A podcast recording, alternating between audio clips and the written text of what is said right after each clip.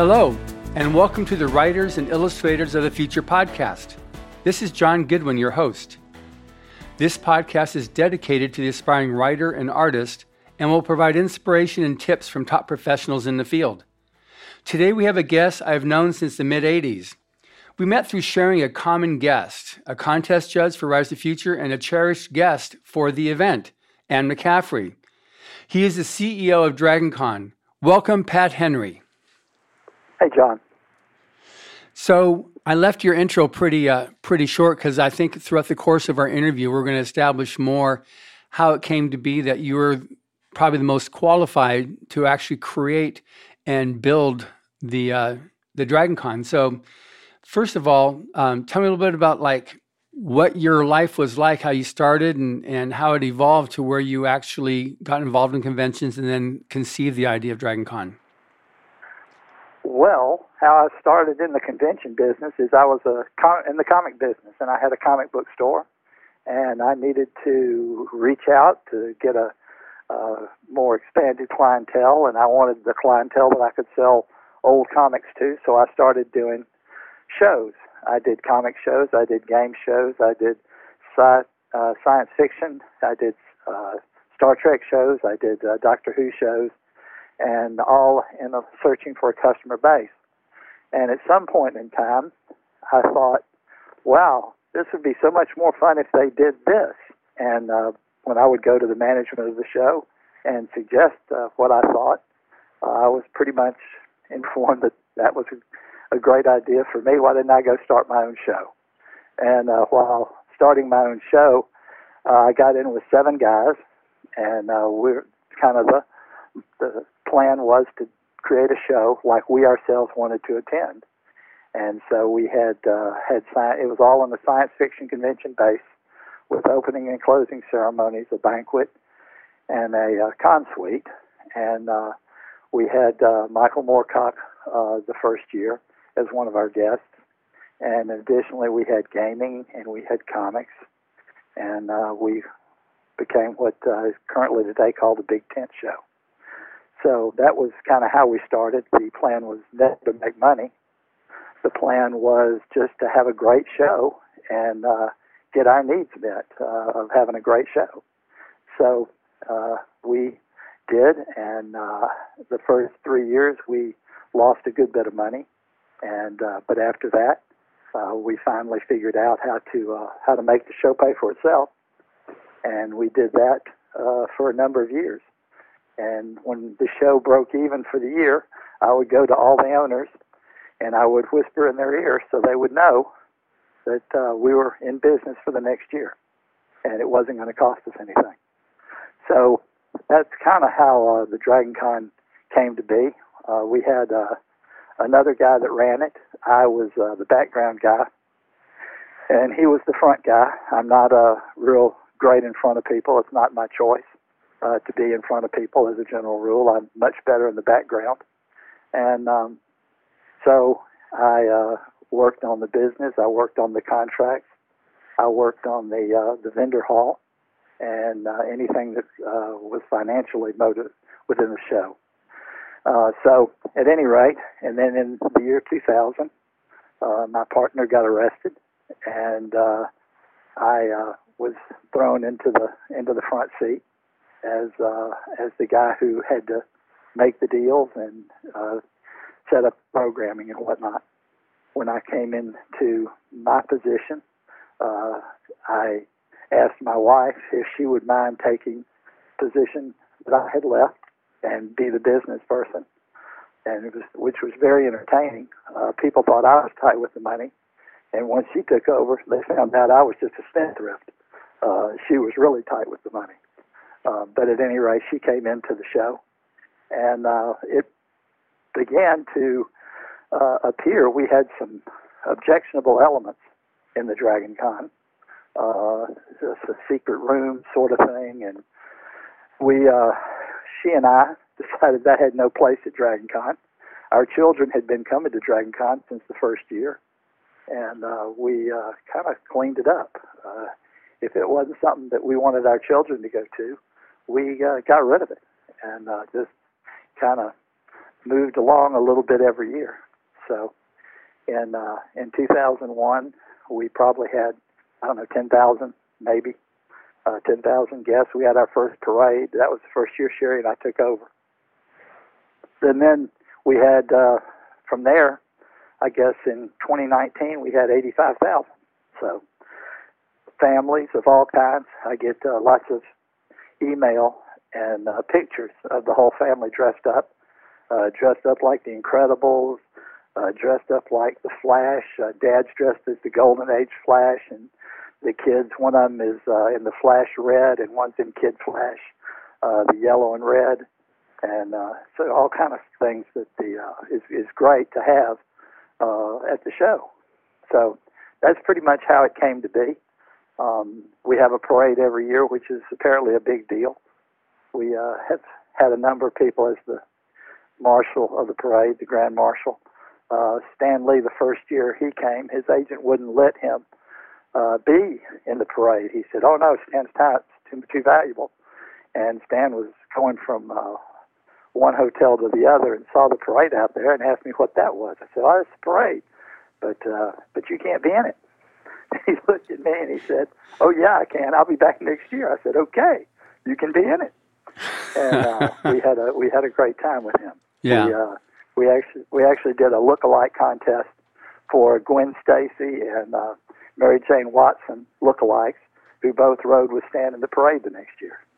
So anyway, it's just a lot of fun. It was a lot of fun. It was. It's interesting because I was going to Dragon Con several times in the 80s and I guess in the uh, early 90s. But as you were saying, just some of the the secret rooms, there was actually a, a secret floor that you had to be 18 or over to go into or get onto. And it was um, at that point I said, okay, I'm, this convention's not for me. And then I don't know what it was. It was um, someone said, no, it, it's a whole different scene right now. And so I I uh, said, okay, let's just just try it again. This was in the early 2000s. And so we submitted. And because we were friends from before, um, I was able to get a booth because you've got like about a, a, a three lifetime waiting list to get in there because it, it's so. Well, yeah, it, it, uh, it, it's quite a wait. However, uh, John, you know people. Yeah. So there yeah. you go. You got a guy. Yes, So thank you. Anything I can ever do.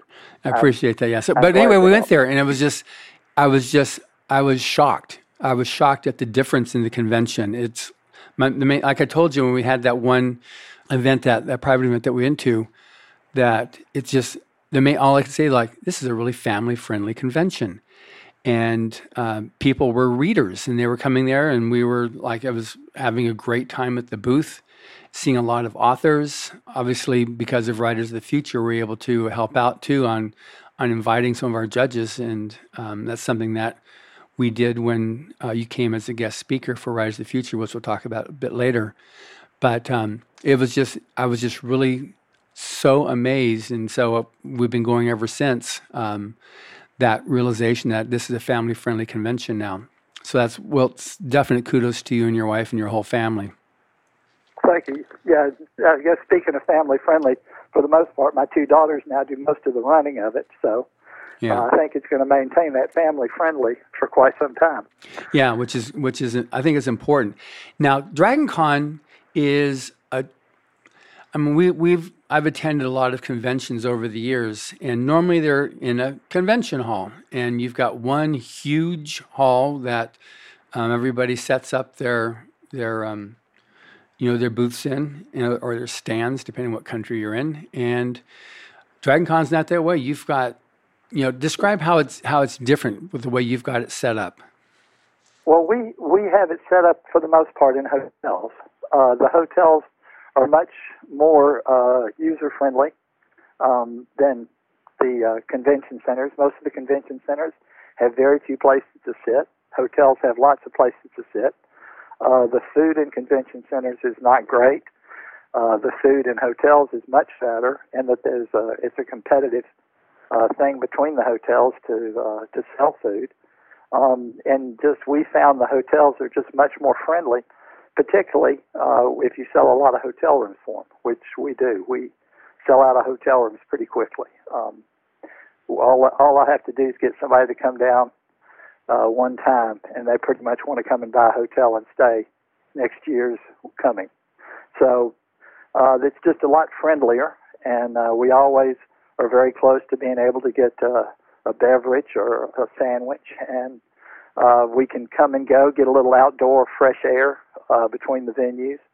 Um, they, when we first got going on multi hotels with the Hyatt and the Marriott, there was no bridge, and uh, then they built a bridge between the Hilton around 2008 when we had the Hilton Incorporated, and now we have a bridge between the three main hotels, and uh, so you can walk between without going even going outdoors, um, and keep that friendly environment. The uh, hotels love us, and they want to uh, keep us around.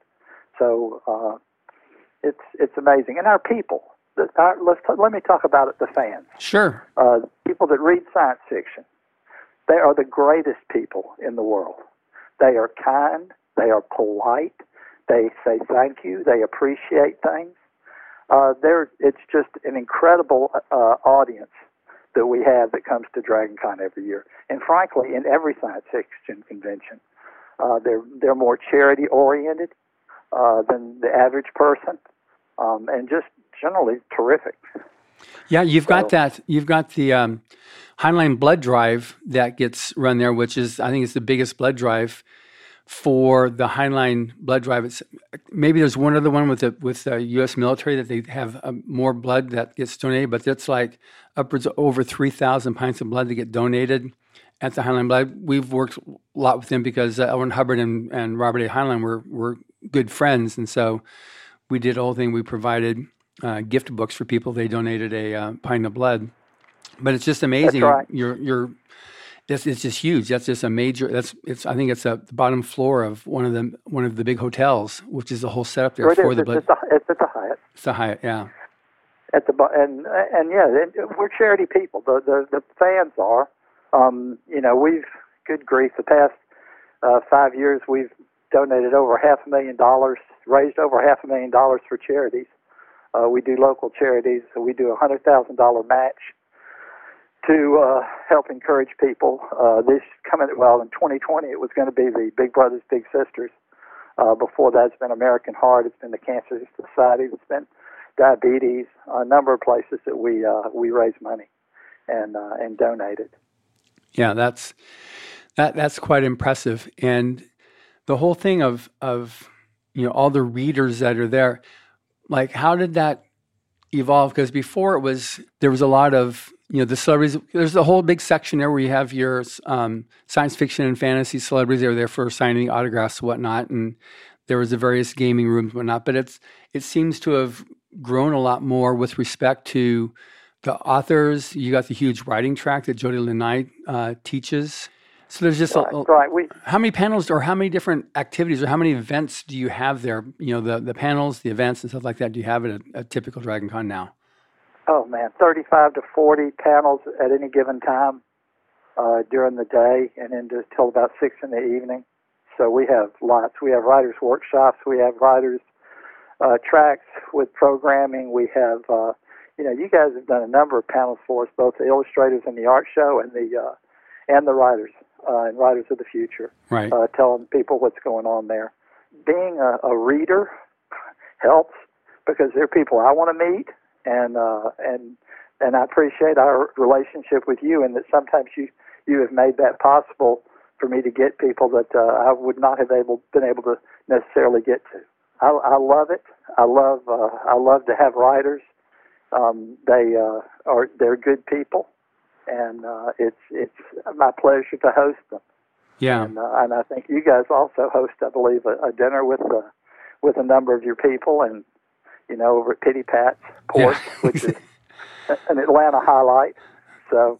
Yeah, it's it's amazing.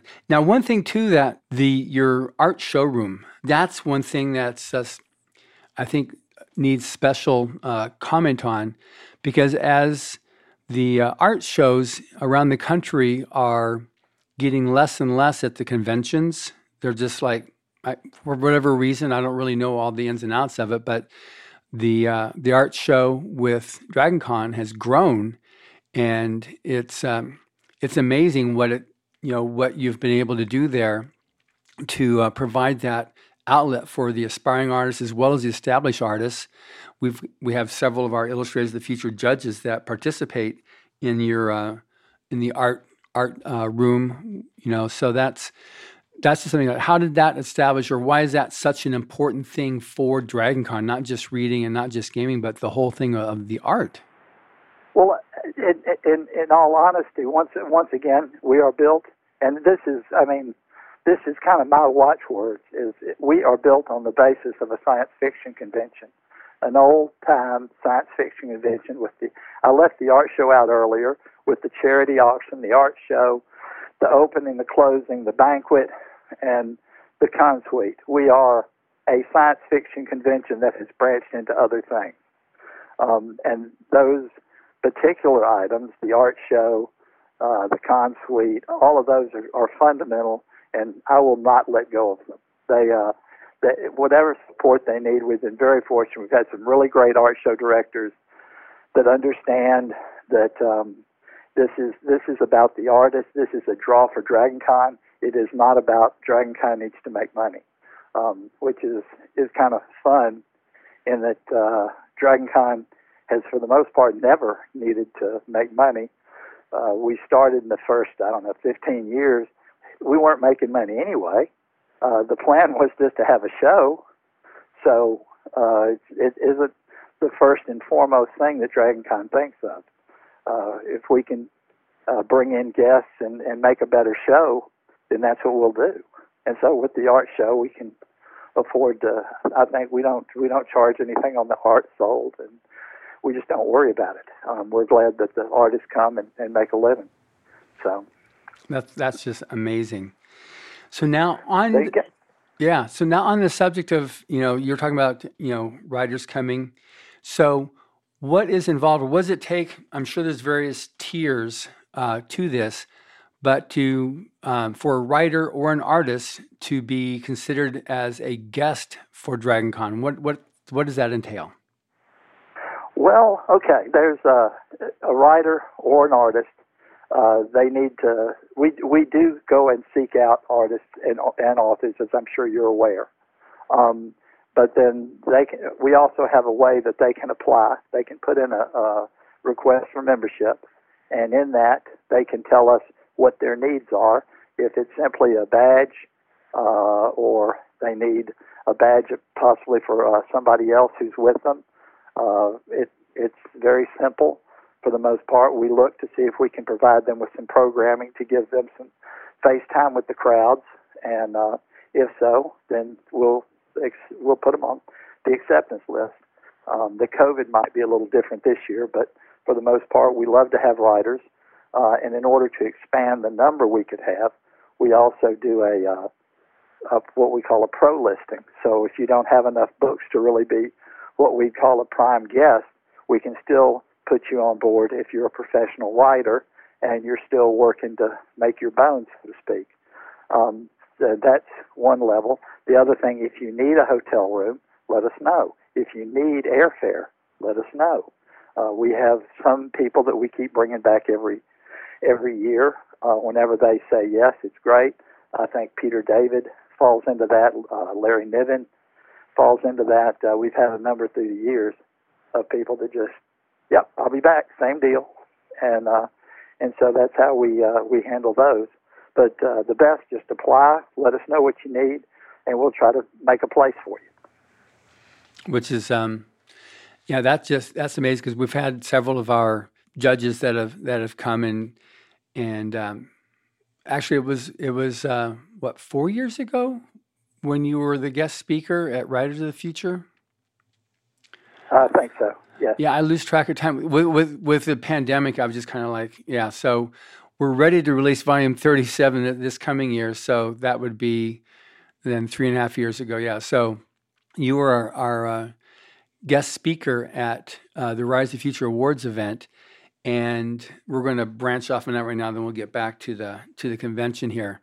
So that was that was just so much fun, and it was amazing how many people were fascinated with your story of dragons. Uh, that's something that well, people don't know, but there's so many dragon stories, and there actually is a whole technology even if it's if it's in the fantastical world, but there's still nevertheless a technology on the difference between a dragon and a wyvern and all the you know there's there's different things. So can if you're prepared, you know, for little Dragon 101? Well, if if you ever run into a dragon, it's always good to know specifically what sort of dragon and what can be expected. For instance, if you run into a red dragon, you wouldn't want to cover yourself with lard to protect yourself from cold because that's quite flammable and a red dragon breathes flame. So that just wouldn't work at all. On the other hand, if it's a blue dragon, then possibly the Lord would help protect you because they have an ice breath and the Lord might keep you surviving. Uh, so whatever dragon you may come to, it's always best to know what uh, what type of dragon and what to expect. Some dragons are known to be uh, very noble and and kind, uh, i.e., the gold dragon. Uh, others are known to be uh, nasty and breathe poison. So, you know, a, a primer on the dragons is always always a good thing. Um, but uh, for the most part, dragons are larger than you, so it's always good to be polite and respectful, and uh, just just like you would uh, any anybody who could uh, eat you. So, so there. So there you go. Yes. Got it on dragon. Yeah. Be careful. Okay, good. So now, when you came to Los Angeles and for the Writers of Future Awards event and and seeing some of the workshop, any comments about that? Yes, that is remarkable. First, the the hospitality. Um, I have I know a lot of science fiction writers and artists, and it was like old home week for me to see all the people out there and working. Uh, the writers, let's go with the writers, Jody and and uh, whatnot. A lot of writers out there working uh, to help other writers become better. You know, in in a world where we've heard of people getting in the boat and bringing the ladder up after them, this is the exact opposite. This is people that are in the boat pulling people on board the boat and saying, hey, plenty of room, let's enlarge the pie and do some great things. It was incredible that uh, Mr. Hubbard had set this up uh, to create a better industry uh, than when he founded. Um, it's, it's incredible. And the same thing with the, with the artists, incredibly talented people uh, who might not have gotten a chance to get into the industry, and now they have a, a vehicle through you guys to uh, to get in the industry and start writing. We have a number of the people that have won the uh, Writers of the Future that come to the show every year. So, and Yeah. they have they now have careers with it. Eric Flint being one of the guys that uh, comes to mind. You know, he's terrific. But what would he? How would he have broken in without you guys?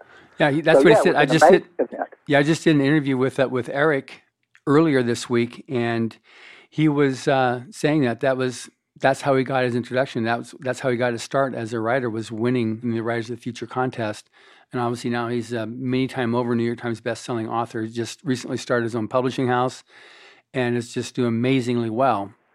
He was back in volume Right. eight. Yeah, Right. He's he's created a world that other writers want to want to write in. yeah, sixteen thirty-two. Yeah, Yeah, yeah, the 1632 world, um, which is incredible, and and all because of what you guys have done. And he's not the only one. yeah, There are other people that may not be as well known, but they're still writing, and and there's a future there for them.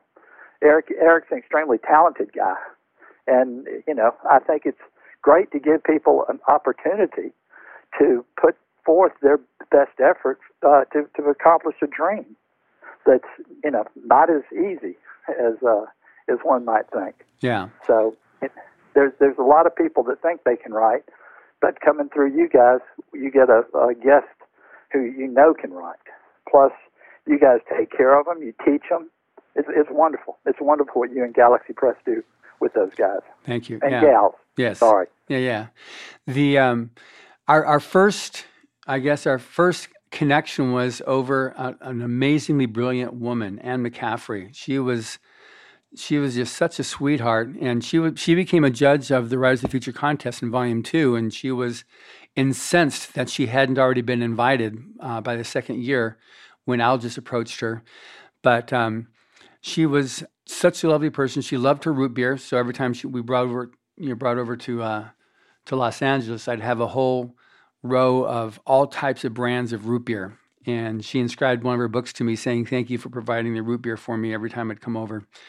But um, we would work it out where we'd split her because she had to, because of, of her age and having to have a, you know, good seating. She was, we always flew, flew her out to business class. And um, so we'd split, you know, I'd fly her out to LA, which at that time, the Writers Future event was usually about a week before Dragon Con. And then you'd pick up then we'd we'd split it. So I'd bring her out there, and then we'd split between L.A. and Atlanta. Then you'd you'd cover the bill, sending her back to Ireland after Dragon Con was over. But she was great, and she was um, she was definitely a wild woman in her uh, electric chair, tearing through the aisles yeah. at Dragon Con. Yeah, she was she was great. We actually, uh, you know, she uh, we uh, first time we got her, we had to bring her over on a cruise ship, uh, which was exciting. um, but uh, but you're right. We could we could fly her, and we appreciate your helping with that. And as the uh, the electric wheelchair, we had to take away from her. Um, yeah. we yeah we just no no no no no no. We just, too many uh, injuries involved, and not to Anne. She was uh, she was a go go go, and uh, at any rate, uh, we eventually just provided her with somebody to uh, escort her wherever she went, push her in a chair or whatever. Yeah, we were fine with that. But. Yeah, she, we had a play that we did because you have a theater there as well, the Atlanta Theater, something like that.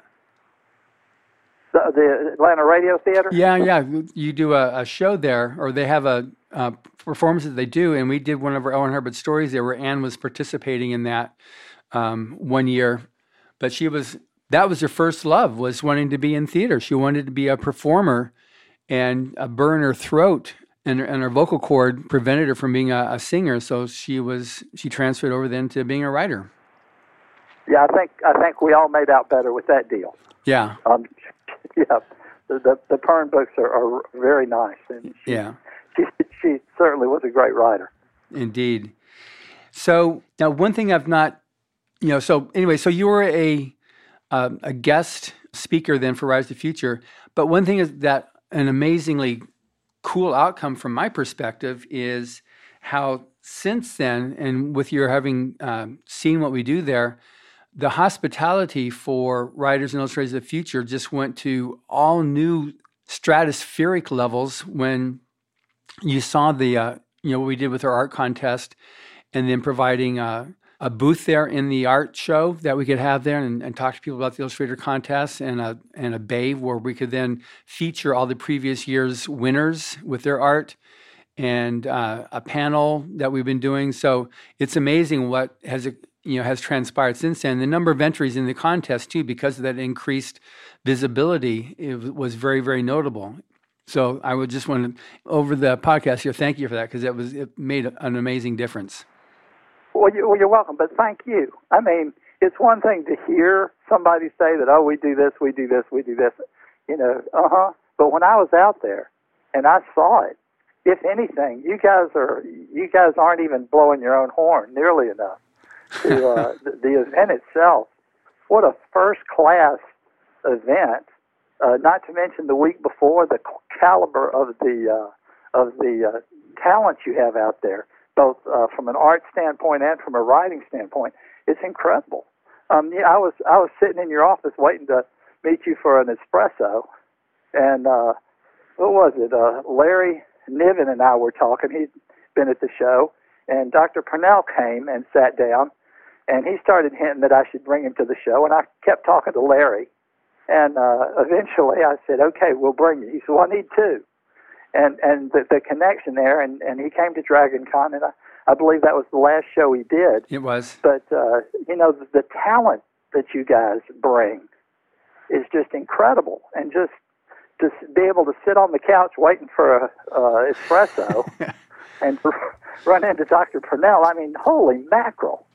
Yeah. Um, that just doesn't happen everywhere. No, no, that's yeah, it's amazing. Some of the uh, some of our judges who are also um, special guests for you. We've got uh, Robert J. Sawyer from Canada. He's been a judge. He, yeah. he, he entered the contest until he until he proed out and couldn't enter anymore, but he became a judge. And we've got Kevin Anderson and Rebecca Moesta, they are regulars in for Dragon Con. They've been judges yes. for years, and he entered the contest almost 20 times. Let's see who else. We, we got, got Jody. Yeah, Jody, Jody Lynn, Jody Lynn Nye and uh, Todd McCaffrey as a judge, and he, he attends uh, the Dragon Con. And yep. um, we've just, you know, we just had, you know, we have several people in our illustrator judges. We've got Ciruelo, and we've got Larry Elmore Larry. and Echo Chernik and um, Lazarus Chernik. Yeah, and your um, uh, your guest of honor a few years ago, Stephan Martiniere, he's there as well. Anyway, so it was good that we were able to, you know, that symbiotic relationship to be able to help you out too, which is important. But yeah, it's it's important for you know, as it was it was important earlier on in the 30s and 40s when Mr. Hubbard was, himself was one of the, the top names in writing in general. He wrote not just science fiction and fantasy, which he he did in the Golden Age, but prior to that, he was a mystery, adventure, a, a western, some romance. He did all those other genres as well, and that's because of his his success as an adventure writer specifically. Uh, Street and Smith pulled him into, which is the the major um, uh, publisher of the day in New York, that pulled him in to help out in uh, turning around astounding science fiction with the new editor uh, John W. Campbell. So a lot of, of what he was doing then, he wrote several articles for Writer's Digest and other writing publications to be able to help out um, other writers. And even C.L. Moore, Kathy, Catherine Moore, was one of the first judges on the start of Writers of the Future. And there's a lot of correspondence between them about her becoming a writer and how she evolved as a writer. And she eventually married Harry Kuttner, and, and um, they wrote a lot of books together of, of you know during that time period.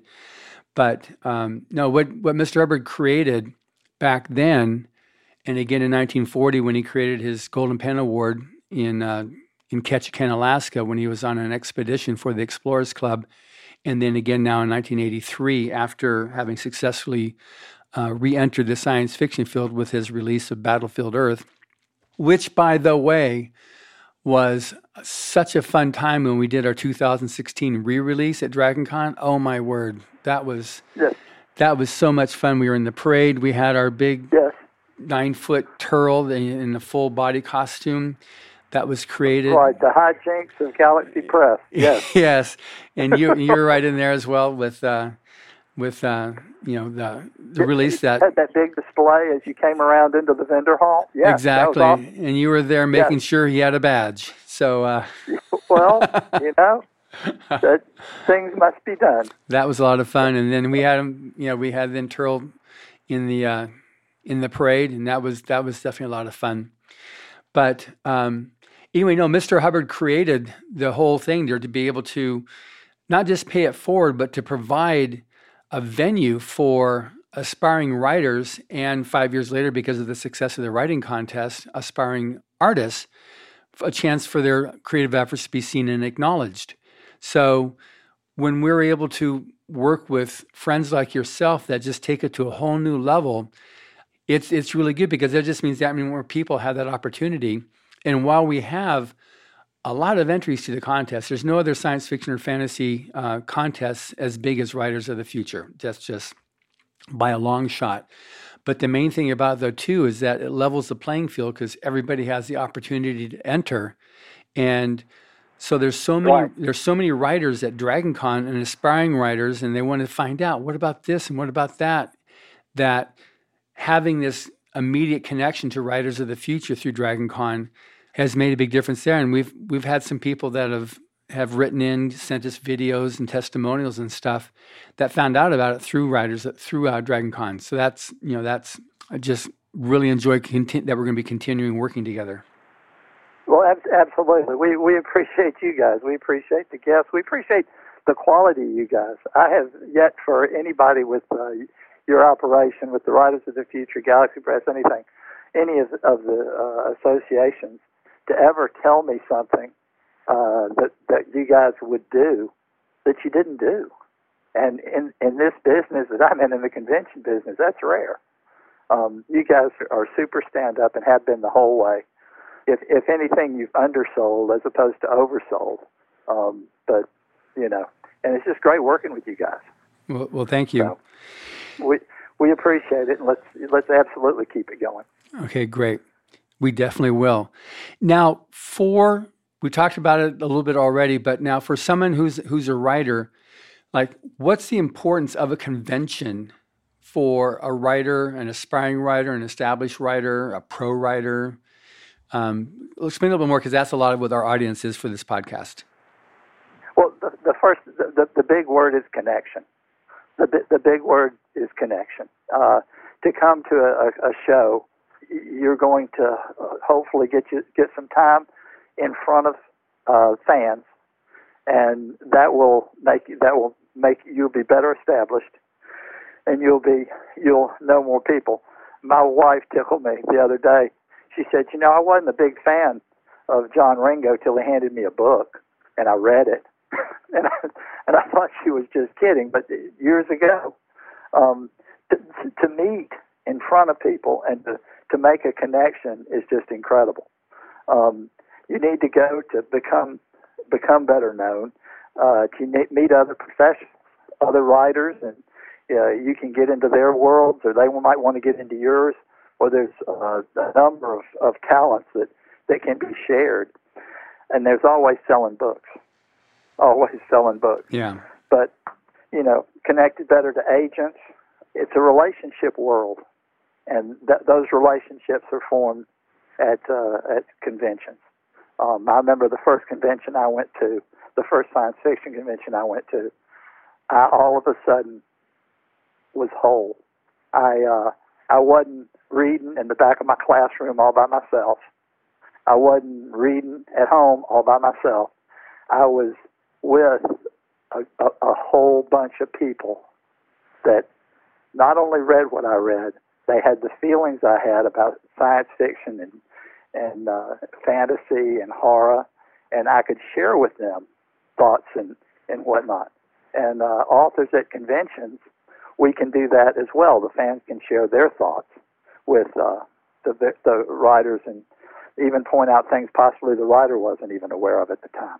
But um, but the connections is the big deal uh, at, at shows, and whether it's with fans, agents, or you know, and then then there is selling books. But yeah.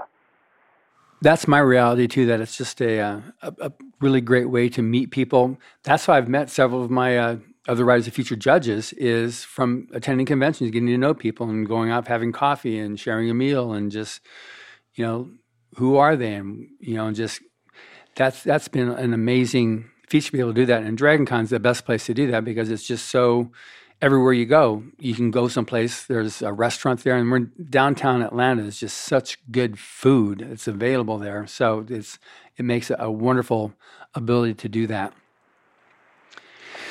Well, thank you. I think I forgot to tell, say that we were in downtown Atlanta. Well, we didn't. Now. we didn't now. it's out now. It's out now. One of the questions which I meant to ask earlier: Why is it called Dragon Con? And it's not the reason that I thought it was for so many years. Uh, Dragon Con. Uh, it, it, it, it inspires. It, dragons are in space. Dragons are in fantasy. Dragons are in games. Dragons are in comics. Dragons in everything and it it is uh, it also has some size to it. And uh, when we got going, we did have some ambition to create uh, a show that would would uh, eventually be large enough to support itself. And uh, so that's more or less where we went with the Dragons. Um, it was uh, it it just fit all all the bases we wanted to touch. Uh, so hence we were we were Dragon Con. Uh, we certainly didn't want to stick a name on it of anything, but um, like I say, dragons worked. So yeah, I was going to ask you now. So talking about the Dragon Award, that's gone through quite a quite an evolution as well since uh, the beginning of it's now taken a whole right, new right. a whole new direction. Well, the Dragon Awards, uh, uh, I had uh, approached all of my buddies uh, that are volunteers and senior level volunteers, and I had wanted uh, like kind of like Oprah's reading list. Books are expensive, and I wanted to say, hey, we need to hedge our bets here we need some things that we can do a reading list. People can say, "Oh, yeah, that's good," and we can we can save people some money. And somehow somebody said, "Oh, let's do awards." And while not my, I, I must admit that was not my idea, um, but we went with it, and uh, and that uh, we were going to do awards, and the things that we did insist on is we wanted everybody to be able to vote on the Dragon Awards. I did not want to set up just because they come to Dragon Con that their opinion counts, and those who couldn't come to Dragon Con, their opinion doesn't count. Uh, I wanted to make it open to everybody, and we have. Uh, we uh, try to secure that the votes will not be rigged. Uh, we do that, of course, through monitoring IP addresses and whatnot. We do quite a bit to make sure each are individual votes. And this year, I think we have 15 uh, different categories that people can vote on, ranging from comics to film, uh, of course, science fiction and fantasy, uh, and, and games. So we have a, a number of things. And as they become more popular, we will expand into more areas. And occasionally we will uh, we will take an area and rest it for a year, and then bring it back in another year or two. So, so how does somebody get on the ballot? It's voted. It's voted. Nominations. We do nominations. Nominations are open now for 2021, and uh, people just nominate what they like. And so these are books that were released pub dates in 2020. Is that how that is for what's happening now? Uh, yeah, as a matter of fact, the actual dates are on the uh, on, on the website. Okay. And uh, it'll it'll have all the information, and you don't have to vote for everything all at once. You can go back in and finish your ballot. Okay. You just can't change something you voted on. So we were conscious that it would probably detract if you had to vote on all 15 categories at one time. Yeah, that's so, a, that's a good thing there on that. So, so yeah. basically, going to it's dragoncon.org, the website. Yes, dra- dragoncon.org, and then go to awards. Okay. Or you can Google award, DragonCon awards and find it there. Okay, that's good. So now, on um, that award, I mean, it's it started and you said it was 2016. And that it's it has rapidly become one of the top awards because of the fact that it's a fan award. It's not um, right anything else there. It's it's it's quite it's become quite the coveted award out there in science fiction and fantasy. You can't buy it. We don't. It's we're not for sale. DragonCon does fine. We don't we don't need money. We're good. Yeah. Uh, we at this point uh, we do what we can for the industry. Um, not unlike what Writers of the Future is doing, but you yeah. guys have been at it a whole lot longer than we have. Yeah, but it's just it's great that you've come in there because that's something that it, it fills a hole because it really is the a fan favorite. What if you win a Dragon Award? Then that's it's the fans that like you. It's not um, a group. Right. It's not anything. It's like the fans have said, okay, this is my favorite. This, this is my favorite. That, and um, it is quite. I, I was there, helped present at um, not last year's because it didn't happen, but the year before, Emily and I did the uh, presentation, and it was it was um, it was a lot of fun, but it, it, was definitely a great recognition and some you know some big name science fiction fantasy authors that were there in the audience waiting to find out if they were winners. So, you know.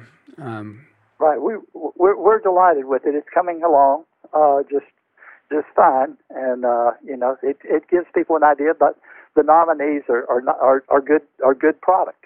So any nominee, um, it, it, gives me kind of the the uh, reading list I wanted. Um, but uh, and at the end, uh, we find out who the popular for the fans. Right. So. Well, that's great. So now, just as a as a overview, reviewing what we've talked about already here. So advice in for the aspiring writer or artist with respect to conventions. If you can just like encapsulate that again, so thinking, okay, here's you know, this is what you need to do. Obviously, from your perspective, um, from by running one of the, the, largest science fiction and fantasy conventions um, in the world. So just and this will apply to other conventions as well, not just DragonCon, but just you know the if you're going to do it, this is this is what you need to do to prepare for it, to take advantage of it, and get the most out of it. Okay, talk to the convention you want to go to. Let them know you want to come. You need to go and make connections. You need to be there. You need to connect with fans. You need to connect with agents. Given the opportunity to do programming, do not ever turn that down. It gets you on a panel, it gets you in front of more people, and it can make more connections for you. So while you're helping the promoter, you're also helping yourself because he's about programming and you're about connections. So that's a very big thing to have uh, at, at a show. uh, you will build your fan base, and as that as that builds, you'll sell more books. As books are sold, possibly some awards or whatnot, you'll become more desirable conventions. Uh, eventually, uh, if they start with just a badge, eventually you may end up earning a hotel room, airfare, whatever, as you become a bigger uh, celebrity and a bigger pull. It, with Dragon Con, we look for people that will bring people into the show and we put them up. So it all depends on how you present yourself as far as what what kind of offers you'll get back. Uh, it's probably best to ask for what you need to begin with, because if somebody asks for too much, of course, we'll turn them down based on uh, we have too many. We have too much, uh, uh, too many hotel rooms out for the year already. So, ask for what you need, but ask. Volunteer. Volunteer to do things for the show, uh, whatever it may be. Uh, if you have the ability to MC, you could volunteer to do that. Possibly host a panel, maybe between uh, a couple of other authors. So, a number of things you can do to make yourself more desirable to the convention. And keep writing. Yeah. So basically, don't automatically disqualify yourself. Don't just okay, I'm not big enough. I'm not this. I'm not that. You should just no, no, you should, no. You should reach out there and communicate first, and then you can work out what your level of of acceptance is. But if you're if you're writing, if you're definitely earnest in making it as, as a career as a writer or an artist, by all means, it will be right. received in in that light from DragonCon's end. And, and we will respond. And and do not. Uh, sometimes we have we have invented a pro status, which is not exactly a guest status. At some point, I was getting in trouble. Not in trouble. I don't get in trouble. But people were talking about how I would have so many guests at the show and I think I stopped at 500. I thought 500 was a right, nice number, um, and right, yeah, exactly. Uh, so people thought that was a bit excessive, um, and I and I still wanted more people in, particularly er, early writers and and people that I thought, wow, you know, this this could work out. Um, you know, back back in the day, James O'Barr when he first put out Crow, hey, that guy would be a great guest. But uh, so we created the pro category for people that maybe only have two or three books and not a whole lot of acclaim at this point, but they come in and they get a badge and they're invited to participate in programming. So we uh, we try to help the little fish as well, and uh, that's you know that's why the pro badge because uh, we do we do have an awful lot of guests. I'll yeah. give you that, but we have a lot of different genres, and uh, we try to distribute those guest memberships fairly equally. Which is which is just amazing. As long as you're a science fiction writer. Yeah, yeah. yeah. Yes. Yeah, yeah. We, I, I, like, I like that. You know. Yes. What yes. can I say? Yes. Well, you just said it. So, what's the future of DragonCon as you see it right now? Oh, I hate COVID. I hate it. Hate it. Uh, however, uh, due to the great time of the year for us, certainly beats being on Memorial Day. We're on Labor Day weekend. So I'm anticipating with the vaccine that we will have a show this year. And I don't know that we'll be back to our 85,000. I kind of don't think so. And we may have to cut off memberships. I hope I didn't say that. Um, but uh, we'll see. We'll see. We definitely, uh, any of the prepays, will get them into the show. And uh, I believe we're going to be just fine with the show this year. Yeah. Um, you know, I, I believe that by Labor Day, anybody who wants a vaccine will probably have had the opportunity. Yeah. So we'll go from there. So I'm I'm very excited. Uh, awards will go on. We did a, a virtual for 2020, mm-hmm. which uh, was very successful. Very successful. We were on six continents and actually sold an Eternal in the Netherlands. So we were. Uh, it was very successful for us. Oh, that's great. So, um, in terms of, let's make it very clear for everybody who wants to be able to check out and find DragonCon. So it's just everything they need to know about DragonCon is there at dragoncon.org. There's not any other s- separate directories. No, dragoncon.org is our website, uh, except no substitutes. Um, and you can find just about everything there. If if you do for some reason have a problem, Google DragonCon Awards, and it's all there. Uh, I looked this morning. Okay. So, okay, um, great. So, at any rate, and we'll have guests, and we'll have a great show. I think. I'm sure you so, will. If if it happens live, it's going to be great. Yes. So we've been all over the place with this interview. Uh, anything in particular that I didn't ask? Well, one thing that uh, I like to be asked is I like to be asked if I could pick any guests I wanted for Dragon Con, who would I pick? So living Pat, so Pat, if you could pick any guest for Dragon Con, living or dead, who would you pick? Well, that's a very interesting question, particularly coming from you, because I am a huge H.P. Lovecraft fan, and I always I never pick live because I figure they can maybe happen. I pick dead because I know they never will. Maybe who knows? At any rate, but H.P. Lovecraft would be on that list. And then I need to, as you talk about our art show, I would thank Frank Frazetta. Frank Frazetta did comics. He's done illustrations. He's done an amazing amount of work.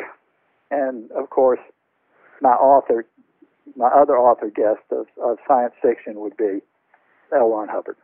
I would uh, just the thought of him makes the hair on the back of my neck stand up. Between his writing and his accomplishments, he could talk about anything. The writers of the future that he set up, man, what what a guy! What you know, what possessed you to to do that for other people? So, at any rate, so those are the three, my top of my list uh, for today. Okay. that I would uh, I would have at DragonCon. I think they all make great guests. Absolutely, absolutely. Well, this has been great speaking with you, Pat. Thank you guys for the opportunity. Sure. And thank you for listening. Subscribe to the Writers of the Future podcast wherever you get your podcasts. We have also been syndicated on the United Public Radio Network where you can find these podcasts as well. Writers and Illustrators of the Future are contests created by L. Ron Hubbard to provide a means for the aspiring writer and artist to be seen and acknowledged. It is free to enter and open to amateur short story writers and artists of science fiction or fantasy. Again, thank you very much, Pat. Thank you. I appreciate it, John.